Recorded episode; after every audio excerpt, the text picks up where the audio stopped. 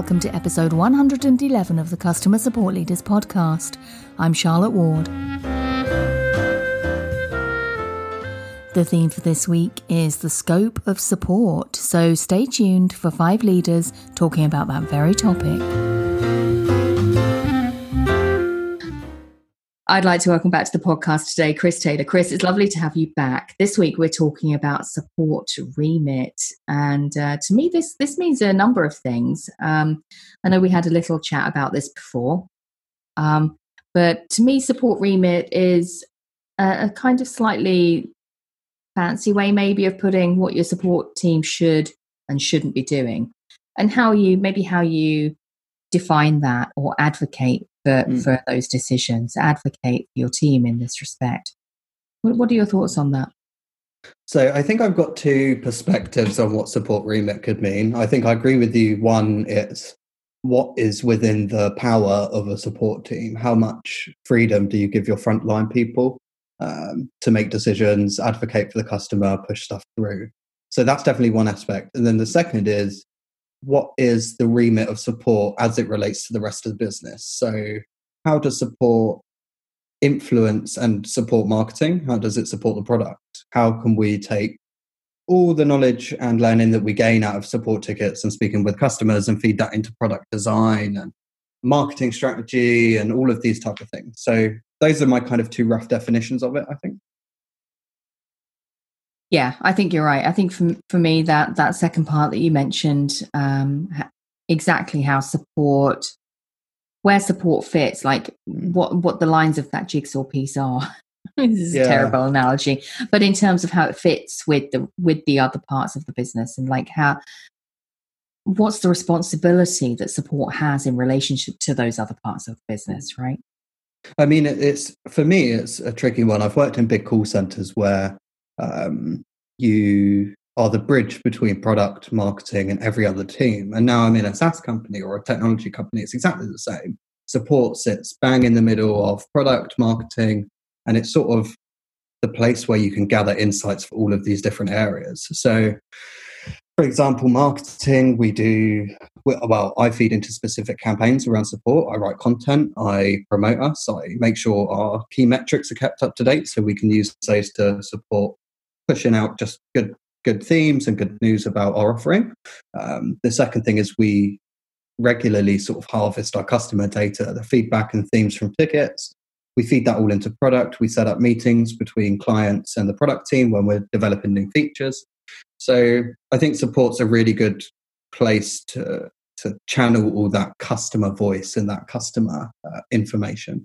And then for me, it, being a good support leader means that you can translate that data and make it useful for the rest of the business. You can prove support is not a cost center and that the rest of the business can get a return on investment from there being a support team there purely just through the analysis um, the data points that you can pull out. And you know a good customer experience people will talk about that. So another benefit.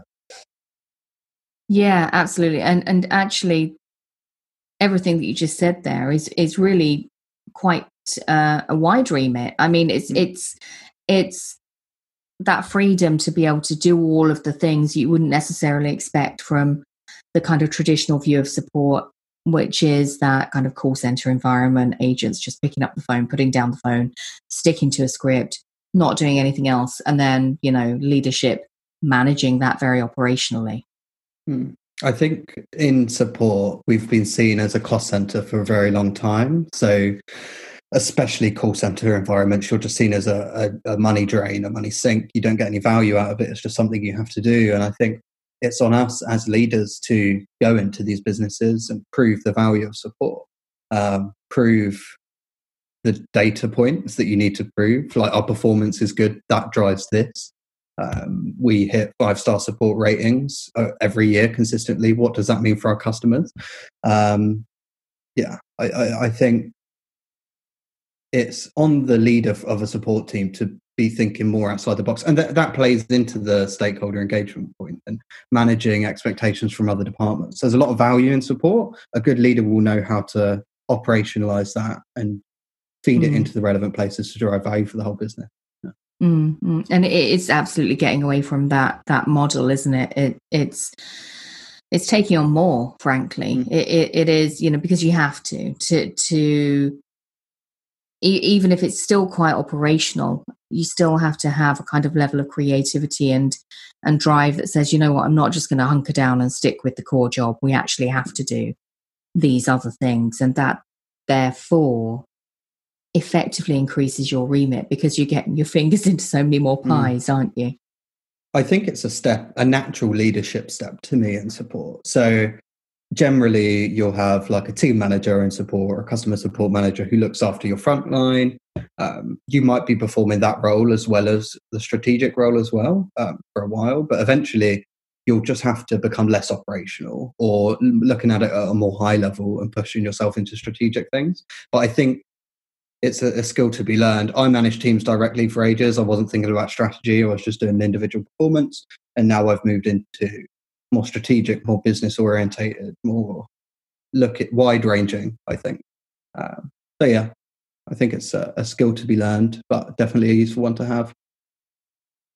Yeah, absolutely, absolutely. Do you think, just as as a final piece this to this, then, um, do you think that there are things that we should say no to? As support leaders or just yeah. for our teams? For our teams. Hmm. Yes, absolutely. Um, I think, unfortunately, the more you become a leader, you more start to realize that you have to represent the interests of the business, right? So, for me, that is is what this whatever this proposal may be from the team or whatever the ask is will it drive value to the business? Will it just drive value to the team?